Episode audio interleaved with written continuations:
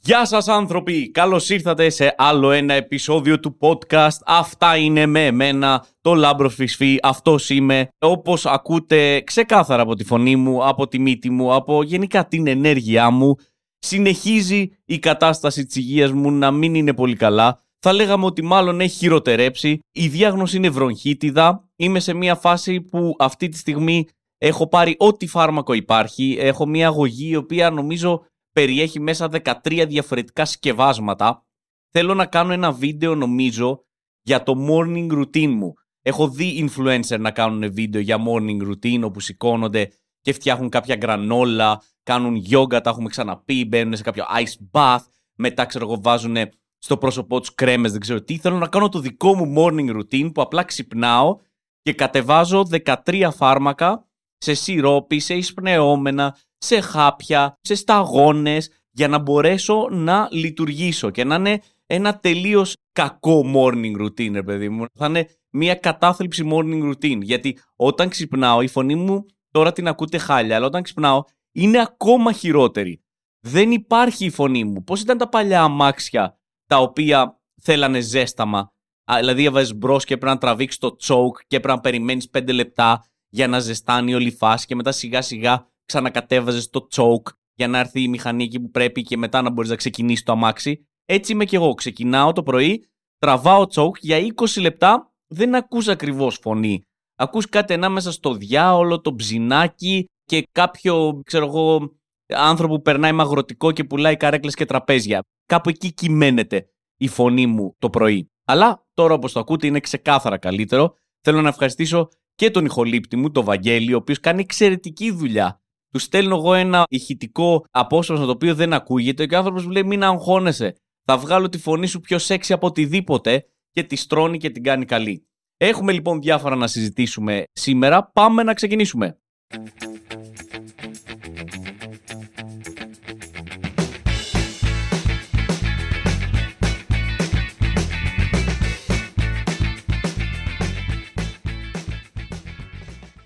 Ξεκινάω με ένα θέμα το οποίο γενικά το σκέφτομαι αρκετό καιρό να το συζητήσω μαζί σας. Έχω πει αρκετές φορές ότι έχω κλείσει πλέον τα 40, είμαι 40, έγινα 40 και μαζί με αυτό έρχονται πράγματα. Έρχεται αυτή η ξαφνική έτσι εντολή, η οποία είναι ότι το σώμα σου πρέπει να αρχίσει να καταραίει. Είναι σαν να μπαίνει ο Σπύρος Σούλης και να λέει γκρεμίστε αυτό το σώμα τώρα, ας πούμε. Είναι κάτι πολύ χαρακτηριστικό των 40.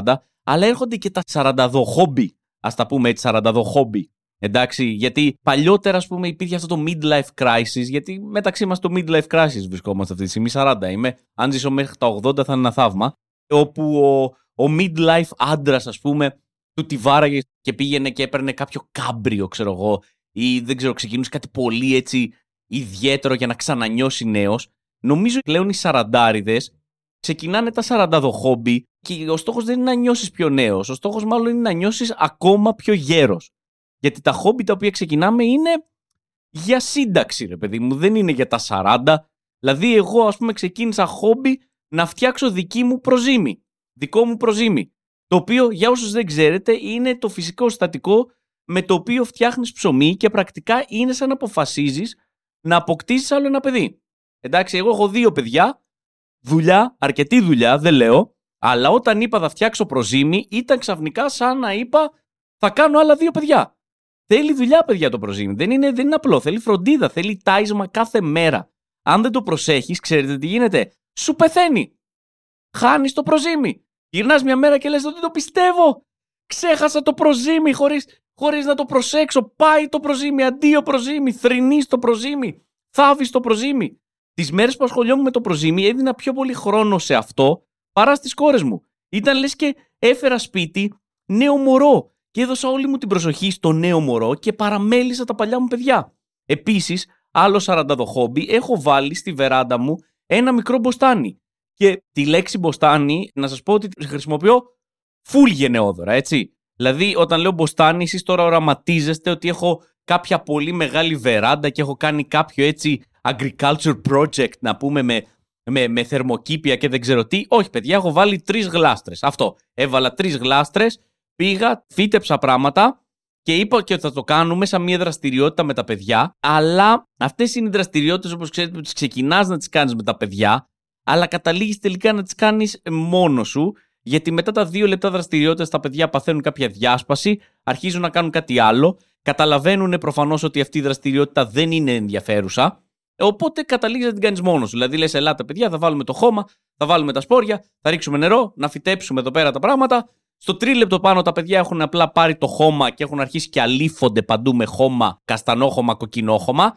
Μετά τρώνε το χώμα, γιατί αυτό είναι πολύ πιο διασκεδαστικό από το να φυτεύει φυτά. Οπότε καταλήγεις μόνος, θα τους πεις τέλος, φύγετε, πηγαίνετε, πληθείτε, θα ασχοληθώ εγώ με τις γλάστρες. Οπότε είμαι εκεί. Έχω τις γλάστρες μου, εντάξει, και προσπαθώ κάθε τόσο να τις ξαναβάλω στη φάση, αλλά δεν μπαίνουν γιατί δεν, δεν ενδιαφέρονται. Ξέρετε γιατί, γιατί καλλιεργούμε λαχανικά. Ποιο παιδί ενδιαφέρθηκε ποτέ για λαχανικά; Υπάρχει ένα παιδί που του είπες, Έλα εδώ να καλλιεργήσουμε μπρόκολο και είπε Μπαμπά, είναι το όνειρό μου. Πάντα ήθελα να καλλιεργώ μπρόκολο. Επιτέλους κατάλαβες τι είναι από όλο το γαστρονομικό σύμπαν αυτό το οποίο μ' αρέσει, αυτό το οποίο θέλω πολύ παραπάνω και μου είπες πάμε να το φτιάξουμε και μόνοι μας και θα πω εγώ όχι μπαμπά. Σε καμία περίπτωση δεν ενδιαφέρονται για λαχανικά. Έχω χάσει τη μάχη από την αρχή. Άμα, ξέρω εγώ, τους έλεγα ελάτε να καλλιεργήσουμε σοκολάτες, να βγάλω κάποιο δέντρο που κρέμονται φεραίρο ροσέ από το πλάι, ελάτε να καλλιεργήσουμε, ξέρω εγώ, την τσιχλιά ή την γλυφή τζουριά ή δεν ξέρω κάτι τέτοιο, εννοείται ότι τα παιδιά μου θα παρατούσαν ό,τι κάνουν στη ζωή τους και θα ήταν από πάνω από αυτό το δεντρίλιο και θα το παρακολουθούσαν λεπτό προς λεπτό να μεγαλώνει.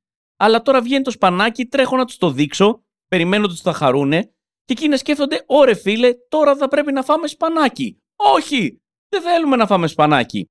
Όπως έλεγα, δεν πηγαίνει καθόλου καλά και συνειδητοποίησα και ότι εγώ το έκανα, όπως σας είπα, για να έχω μάλλον εγώ μια δραστηριότητα τελικά, όχι για να έχω μια δραστηριότητα με τα παιδιά μου. Να σου πω ότι τα πηγαίνω σχετικά καλά. Έχω βγάλει αρκετό σπανάκι για να φτιάξω ξέρω εγώ, ένα κομμάτι σπανακόπιτα. Γιατί το σπανάκι, σε περίπτωση που δεν το ξέρετε, είναι από τα πράγματα στον κόσμο που συρρυκνώνεται στο ψήσιμο πιο πολύ από οτιδήποτε. Το χταπόδι, ας πούμε, δεν ξέρω αν το ξέρετε, χάνει, ξέρω εγώ, ένα 40% του όγκου του στο ψήσιμο.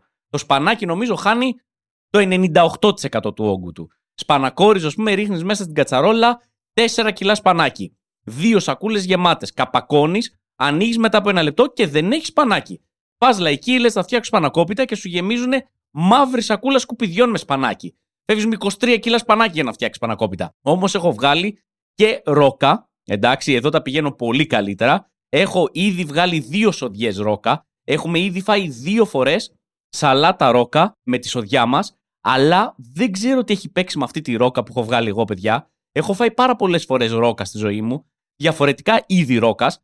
Η συγκεκριμένη ρόκα που έχω βγάλει εγώ είναι ό,τι πιο πικάντικο έχει υπάρξει ποτέ. Δεν έχω ξαναφάει κάτι τόσο πικάντικο σε ρόκα, αλλά ίσως δεν έχω ξαναφάει για κάτι τόσο πικάντικο γενικά, γιατί είναι αντί για λίπασμα λες και πήγα και του πέταξα κάρι. Δεν ξέρω. Επειδή είναι δικιά μου την τρώω. Αλλιώς σε καμία περίπτωση δεν την έτρωγα.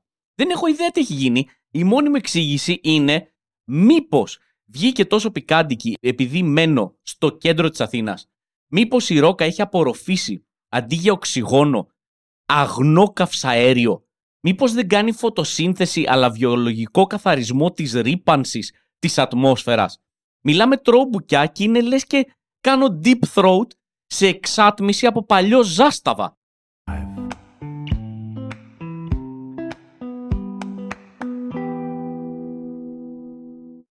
Λοιπόν, θα πάω σε ένα κομμάτι το οποίο δεν έχω ξαναπάει ως τώρα στο podcast. Έτσι, μια άλλη πτυχή του εαυτού μου. Και δεν είναι ένα κομμάτι γενικά που μου αρέσει ιδιαίτερα να κάνω. Δεν μου αρέσει ιδιαίτερα να κριτικάρω τις δουλειές άλλων καλλιτεχνών. Αλλά και εγώ ως άνθρωπος, όχι ας πούμε ως κωμικό, έτσι, ως άνθρωπος είμαι ένας θεατής. Είμαι ένας άνθρωπος ο οποίος πηγαίνει και βλέπει σινεμά, βλέπει θέατρο, βλέπει παραστάσεις. Άρα και εγώ μπορώ να έχω τη δική μου γνώμη πάνω στα πράγματα. Εντάξει. Θέλω να σας μιλήσω λίγο για την παράσταση του Παπαϊωάννου, το Inc. Εντάξει, γιατί να σας μιλήσω τώρα; Δεν πήγα να τη δω τώρα που παίζει. Την είδα πέρσι. Πέρσι όμως δεν είχα το podcast και δεν μπορούσα να πω σε κανέναν αυτά που ένιωσα όταν είδα αυτή την παράσταση. Είναι πράγματα τα οποία τα κρατάω μέσα μου, παιδιά, ένα ολόκληρο χρόνο. Άρα δεν είναι τυχαίες σκέψεις. Το γεγονός ότι γυρνάω εδώ πέρα να μιλήσω γι' αυτό σημαίνει ότι υπάρχει μια βαθιά ανάγκη να πω κάποια πράγματα. Μερικά disclaimer πριν πω λίγο για αυτή την παράσταση. Αν δεν ξέρετε ποιος είναι ο Παπαϊωάννου, ψάξτε τον. Μπορείτε να κάνετε μια αναζήτηση. Είναι ο άνθρωπος, ένας καταπληκτικός χορογράφος. Τον θαυμάζω πάρα πολύ. Μ' αρέσουν πάρα πολύ οι δουλειές του. Οτιδήποτε από την τελετή έναρξη των Ολυμπιακών Αγώνων μέχρι το 2. Πάντα όποτε έχει παράσταση θέλω να πάω να τη δω. Γουστάρω να βλέπω Παπαϊωάννου. Αυτό είναι το ένα disclaimer. Το άλλο disclaimer είναι ότι πήγα στο Μέγαρο Μουσική να δω αυτή την παράσταση πέρσι και επειδή είμαι παντρεμένος με δύο παιδιά, οι έξοδοι που κάνουμε τη γυναίκα μου είναι ελάχιστοι. Τύπου να βγαίνουμε μία φορά στους τρεις μήνες. Όταν βγαίνουμε λοιπόν, λέμε πάμε να το ζήσουμε. Δεν θα πάμε, ξέρω εγώ, στον πέμπτο εξώστη με 8 ευρώ. Πάμε, ρε παιδί μου, να δώσουμε μερικά λεφτά, να το δούμε ωραία. Άλλωστε, μια φορά στους τέσσερις μήνες βγαίνουμε να πάμε, ξέρω εγώ, στην 7η σειρά. Και πήγαμε, παιδιά, στην 7η σειρά. Εντάξει, αυτά είναι τα δύο disclaimer. Για το 7η σειρά θέλω να σας πω ότι ένα τεράστιο κομμάτι της παράστασης γίνεται στο πάτωμα της σκηνής. Έχει γεμίσει με νερό το πάτωμα της σκηνής, πέφτουν φώτα πάνω, δημιουργούν καταστάσεις. Όμως από την 7η σειρά που βρισκόμασταν εμείς δεν μπορείς να δεις το πάτωμα. Άρα δεν μπορείς να δεις και ένα τεράστιο κομμάτι παράστασης. Αυτό είναι κάτι που κατάλαβα περίπου στο δευτερόλεπτο 52 της παράστασης. Από εκεί και πέρα, κάθε λεπτό που πέρναγε, εγώ φόρτωνα όλο και πιο πολύ, σαν αποτέλεσμα να μην μπορώ να ευχαριστηθώ τίποτα από την παράσταση. Και εκεί είναι το θέμα. Μετά μίλησα με τους ανθρώπους του Μεγάρου, μου είπανε Α, είσαστε ο πρώτος που μας το λέει αυτό ότι δεν μπορούσε να δει. Το οποίο δεν, δεν ξέρω από πού να το πιάσω. Αρχικά είναι σαν να μας λέει, σαν να σου λένε ρε παιδί μου αυτό το είσαστε ο πρώτος. Είναι σαν, σαν να σου λένε Α, είστε ο πρώτος μαλάκας που ήρθατε να μας το πείτε αυτό, ας πούμε. Αλλά δεν στέκει και σαν ατάκα. Τι σημασία έχει αν είμαι ο πρώτος, ο δεύτερος, ο πέμπτος, ακόμα και ο πρώτος να είμαι. Αν είμαι ο μόνος άνθρωπος που το συνειδητοποίησε. Τι πρόβλημα υπάρχει; Δεν ισχύει αυτό που λέω; Δηλαδή, γιατί μου το απαντάει κάποιος σε μένα αυτό; Αλλά ας το προσπεράσουμε. Σας τα λέω αυτά τα disclaimer γιατί σας λέω ουσιαστικά. Α, λατρεύω τον Παπαγιάννου και Β, λογικά δεν είδα ένα πολύ μεγάλο κομμάτι της παράστασης που μπορεί να ήταν και αυτό που άξιζε. Όμως, από αυτά που είδα τώρα, πάμε λίγο να το αναλύσουμε, εντάξει. Από αυτά που είδα δεν βοήθησε και ιδιαίτερα να περάσω πάρα πολύ καλά. Μιλάμε για μια παράσταση η οποία έμοιαζε πιο πολύ με κάποια επίδειξη ποτιστικών συστημάτων. Ο Παπαϊωάννου είχε βγει έξω, είχε εκεί μια βρύση η οποία έβγαζε νερό, μετά πήγαινε και κούμπονε πάνω σε αυτή τη βρύση διάφορα εξαρτήματα και το νερό έφευγε με διαφορετικούς τρόπους. Στη μία έφυγε σαν μπίδακα, στην άλλη έφευγε, ξέρω εγώ, ευθεία, στην άλλη έφευγε σαν ποτιστικό στον κάμπο της Λάρισας, στην άλλη απλά έσταζε, γέμιζε μια γυάλα. Δηλαδή ήταν, το πρώτο κομμάτι ήταν λίγο ένα tutorial, ας πούμε, για συστήματα ποτισμού που μπορείς να πάρεις από το Practiker, από το Leroy Merlin. Δεν έχω ιδέα, ξέρω εγώ τι ήταν. Ο τύπος πήγαινε από τη μία άκρη της σκηνής στην άλλη, άλλαζε εξάρτημα, έφευγε το νερό διαφορετικά, γέμιζε μια γυάλα, ξαναπήγαινε, άλλαζε εξάρτημα και απλά βλέπαμε πώ λειτουργούν αυτά τα διάφορα εξαρτήματα και πώ πετάνε τα νερά. Ίσια πάνω, δεξιά, λοξά, όπω κάνουν α πούμε τα ποτιστικά στον πάγκο. Αυτή ήταν μία από τι βασικέ έτσι φάσει και καταστάσει τη παράσταση. Περίμενα στο δεύτερο μέρο απλά θα σκάσει να βάλει λίπασμα, ξέρω εγώ, να βγάλει ρόκα όπω βγάζω εγώ. Ότι ίσω και ο Παπαϊωάννου φτάνει τέλο πάντων στα 40 δοχόμπι και αρχίζει πλέον η παράστασή του να γίνεται ένα μποστάνι στο μέγαρο μουσικής. Δεν ήταν αυτή η φάση. Η δεύτερη φάση παράστασης ήταν η ξεκάθαρη φάση που λες για να το έχει σκεφτεί κάποιος αυτό, ή είναι ρε παιδί μου απίστευτα διαφασμένος, ξέρω εγώ, και έχει συνδυάσει τώρα οτιδήποτε από φιλοσοφία και από τέχνη και από επιρροές από την αρχαιότητα μέχρι σήμερα, ή απλά πήρε ένα μπαφάκι, πήρε μία τζούρα και τα πέντε πρώτα πράγματα που του ήρθαν στο κεφάλι είπε αυτή θα είναι η παράσταση. Εγώ πιστεύω ότι είναι το δεύτερο. Ο τύπος κάτω στο σαλόνι του το έστρεψε και έκανε ένα. Και είπε λοιπόν, ποτιστικό, δισκομπάλα, χταπόδι, παλιό πικάπ και ένα μωρό. Έτσι, μια ξεκάθαρη random λίστα πραγμάτων. Εκεί θα βασίσω όλη μου την παράσταση. Μετά λέει, ξέρεις τι, μια σκέφτασα ως εδώ, κάτσα πάρω άλλη μια τζούρα. Πήρε τη δεύτερη τζούρα λοιπόν και είπε και το μωρό θα είναι μωρό μαζί με χταπόδι.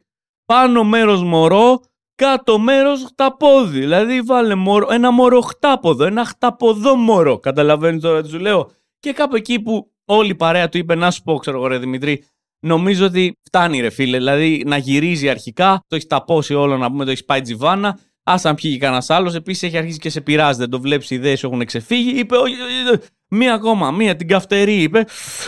Την πήρε και μετά είπε αυτό που ξέρετε, έτσι, γιατί μετά την τρίτη ξεφεύγει ακόμα πιο πολύ η φάση. Πήρε την τρίτη και την κράτησε μέσα έτσι. Και μετά είπε αυτό το, λοιπόν, το χταποδόμορο που σας έλεγα πριν, ξέρετε τι θα το κάνω πάνω σκηνή; θα το θυλάσω. Ναι ρε, αυτό είναι, θα το βάλω πάνω στο στήθος μου και θα του δώσω να πιει όσο τα πλοκάμια του κρέμονται πάνω μου. Αυτό, πώς σας φάνηκε; Και μετά είπε παράσταση ρε, περιοδία σε όλο τον πλανήτη, sold out παντού, φέρτε το και στο Μέγαρο, πάμε να το ζήσουμε. Εννοείται ότι βλέπεις αυτές τις παραστάσεις και αναρωτιέσαι τι είναι αυτό που είδαμε, τι ήθελε να μας πει, ποιο είναι το μήνυμα, ποιο είναι το νόημα. Ο καθένας σκέφτεται τα δικά του, ρε παιδί μου. Το μήνυμα ποιο μπορεί να είναι, πείτε όχι στα ναρκωτικά. Αρχικά σίγουρα είναι το μήνυμα, αλλά όλοι έχουν βρει κάτι άλλο. Θα σου πούνε, Α, είσαι ο μόνος που μας έχει πει ότι δεν κατάλαβε το μήνυμα. Όλοι οι άλλοι έχουν καταλάβει το μήνυμα. Ότι το χταπόδι συμβολίζει τη φύση και ο χορευτής την καταποίηση που της ασκούμε εμείς. Ο θυλασμός δείχνει τη σκλαβιά που αναγκάζει η φύση, τη γυναίκα. Το νερό είναι τα δάκρυα, η δισκομπάλα είναι τα όνειρα. Ελάμπρο, αυτό θέλει να σου πει. Απλά εσύ είσαι ο μόνος που δεν το κατάλαβε. Ή υπάρχουν και άλλοι που σου λένε Α πούμε, μη συζητήσουμε το μήνυμα και το νόημα. Καθένας σας πάρει ό,τι θέλει από αυτό που είδε. Λοιπόν, εγώ να σου πω τι πήρα από αυτό που είδα. Είναι πολύ ξεκάθαρο. Αυτό που πήρα είναι ότι ο Παπαϊωάννου μου γάμισε το χταποδάκι, ρε φίλε. Αυτό. Αυτό πήρα. Δηλαδή πλέον ένα από τα καλύτερα εδέσματα που μπορείς να φας στην Ελλάδα και γενικά καλοκαιρινό ή σαρακοστιανό ή οτιδήποτε, το χταποδάκι, ωραία, μου το κατέστρεψε. Κάθε φορά που θα βλέπω στο πιάτο μου χταποδάκι σαν μεζέ, δεν θα μπορώ να το βλέπω σαν μεζέ. Θα το βλέπω σαν εικόνα ενός πενιντάρι χορευτή να θυλάζει ένα μωρό με πλοκάμια. Αυτό έγινε λοιπόν.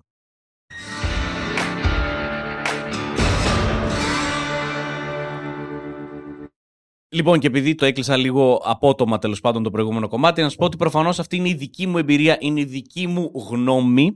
Όπως σας είπα και στην αρχή, σαν ε, καλλιτέχνη το σέβομαι και τον εκτιμώ και μου αρέσει πάρα πολύ ο Δημήτρης Παπαϊωάννου. Οπότε μην ακούτε μένα, να πάτε να δείτε την παράσταση. Σίγουρα, αν είναι στην ίδια αίθουσα που ήταν πέρσι στο Μέγαρο και έχετε ιστήρια, μακάρι να μην είναι από την 8η σειρά και κάτω. Δηλαδή, καλύτερα πηγαίνετε και δείτε το κρεμασμένοι από το ταβάνι στον 56ο εξώστη για να μπορέσετε να δείτε και όλο αυτό που έχει δημιουργήσει με το νερό και τα φώτα. Αλλά μιας και μιλάμε για τέχνη, παιδιά, να σας πω και κάτι ακόμα, ότι πρόσφατα βρήκα ένα καινούριο κόλλημα. Δεν είναι καινούριο βασικά, παλιό είναι, αλλά ξανακόλλησα. Δηλαδή το είχα ξεπεράσει σαν κόλλημα και τώρα επανήλθε σαν κόλλημα βίντεο στο TikTok και μιλάω φυσικά για τους δύο Ινδούς τύπους που φτιάχνουν κατασκευές από λάσπη στη μέση της ζούγκλας. Εντάξει, αυτό λοιπόν για μένα είναι περισσότερο τέχνη από το ink του Παπαϊωάννου.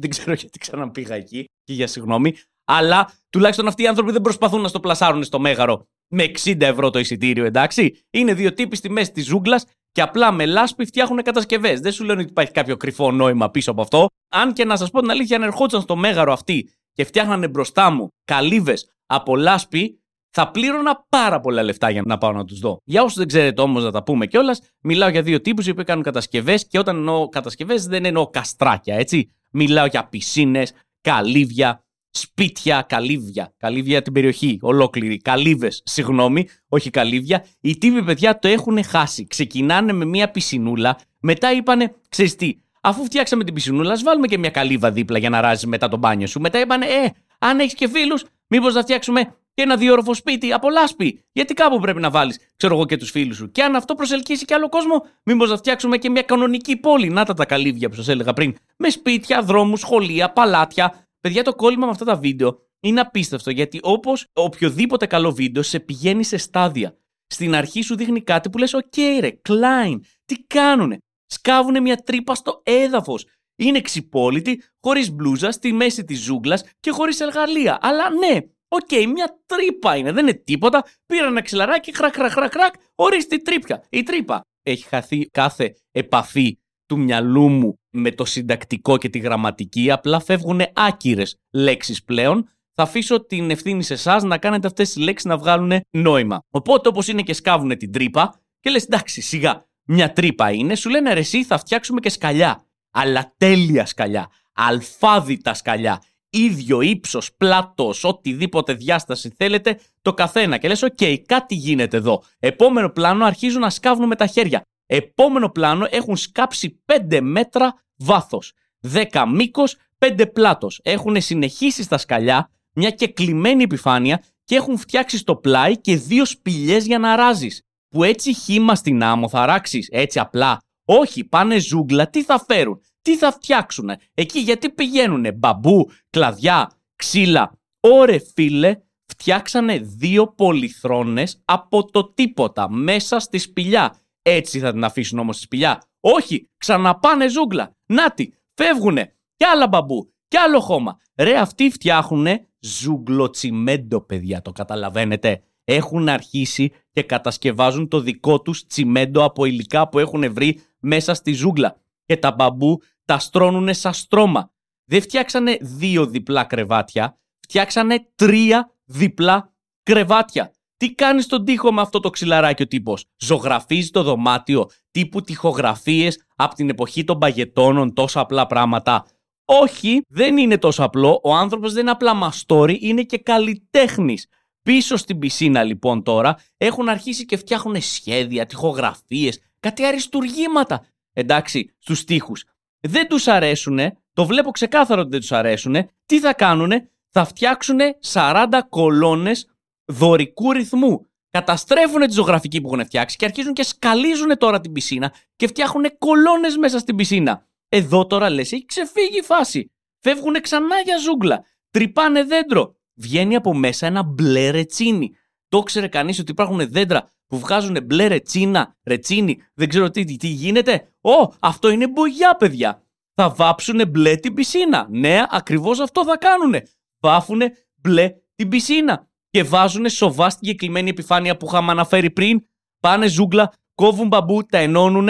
Ρε, είναι σωλήνες. Το νερό έρχεται. Έχουν σκάψει τώρα, έχουν βρει νερό μέσα στη ζούγκλα και κατευθύνουν με μπαμπού σωλήνες το νερό να φτάσει μέσα και να γεμίσει την πισίνα.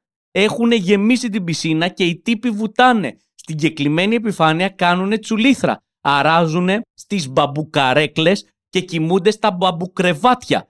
Και αυτό όλο που σας είπα είναι για μία απλή πισίνα. Χωρίς ψημένη άμμο για πλακάκια ή τούβλα, χωρίς βλάστηση να βγαίνει σε σημεία και να δημιουργεί φυσικούς κήπους, χωρίς γλυπτά, χωρίς δεύτερο όροφο. Εντάξει, αυτό είναι το basic, αυτό είναι το απλό βίντεο αυτών των δύο Ινδών. Γιατί δεν τους έχει πάρει κάποιος αυτούς τους τύπους να τους βάλει να δουλέψουν σε μεγάλα πράγματα, σε τεράστιες κατασκευές, σε, σε τεράστια project ρε παιδί μου, πώς να το πω. Δεν έχω δει ποτέ μου τέτοια μαστόρια. Στη ζωή μου δεν έχω δει. Οι τύποι σε μία εβδομάδα σου φτιάχνουν πολυκατοικία αντιπαροχή στη ζούγκλα με τίποτα. Με λάσπη, με μπαμπού, με μία ροχάλα από, από αυτούς. Αν τους φέρεις σε Ελλάδα και τους δώσεις υλικά και εργαλεία, θα σου φτιάξουν πολυκατοικία σε μία μισή μέρα. Θεωρώ ότι πρέπει να τους προσλάβουμε για τεράστια έργα. Όχι τώρα μιλάμε για απλά πράγματα. Πας να τους δώσεις την, την οροφή του Καλατράβα. Να τους πεις Μάγκες έγινε στραβή, μετά από τόσα χρόνια η οροφή έχει προβλήματα. Πάρτε τη εσεί να δούμε τι μπορείτε να κάνετε. Ξαφνικά να δεις μια οροφή από μπαμπού και από λάσπη να στην έχουν στήσει σε μισή μέρα. Αυτοί είναι οι άνθρωποι οι οποίοι μπορούν, παιδιά, να τελειώσουν το μετρό της Θεσσαλονίκης φέτος. Αυτό, να τους φέρεις, να τους ακουμπήσεις στη Θεσσαλονίκη, να τους πεις εδώ, παιδιά, το παλεύουμε 22 χρόνια να το φτιάξουμε το μετρό και να σου πούνε αυτό. Μην αγχώνεσαι. Θες απλό μετρό. Ή μήπως θες τις κυλιόμενες σκάλες να τσουλήθρα και θέλεις σε κάθε αποβάθρα να σου βάλω και μια πισίνα. Αυτά είναι απλά πράγματα.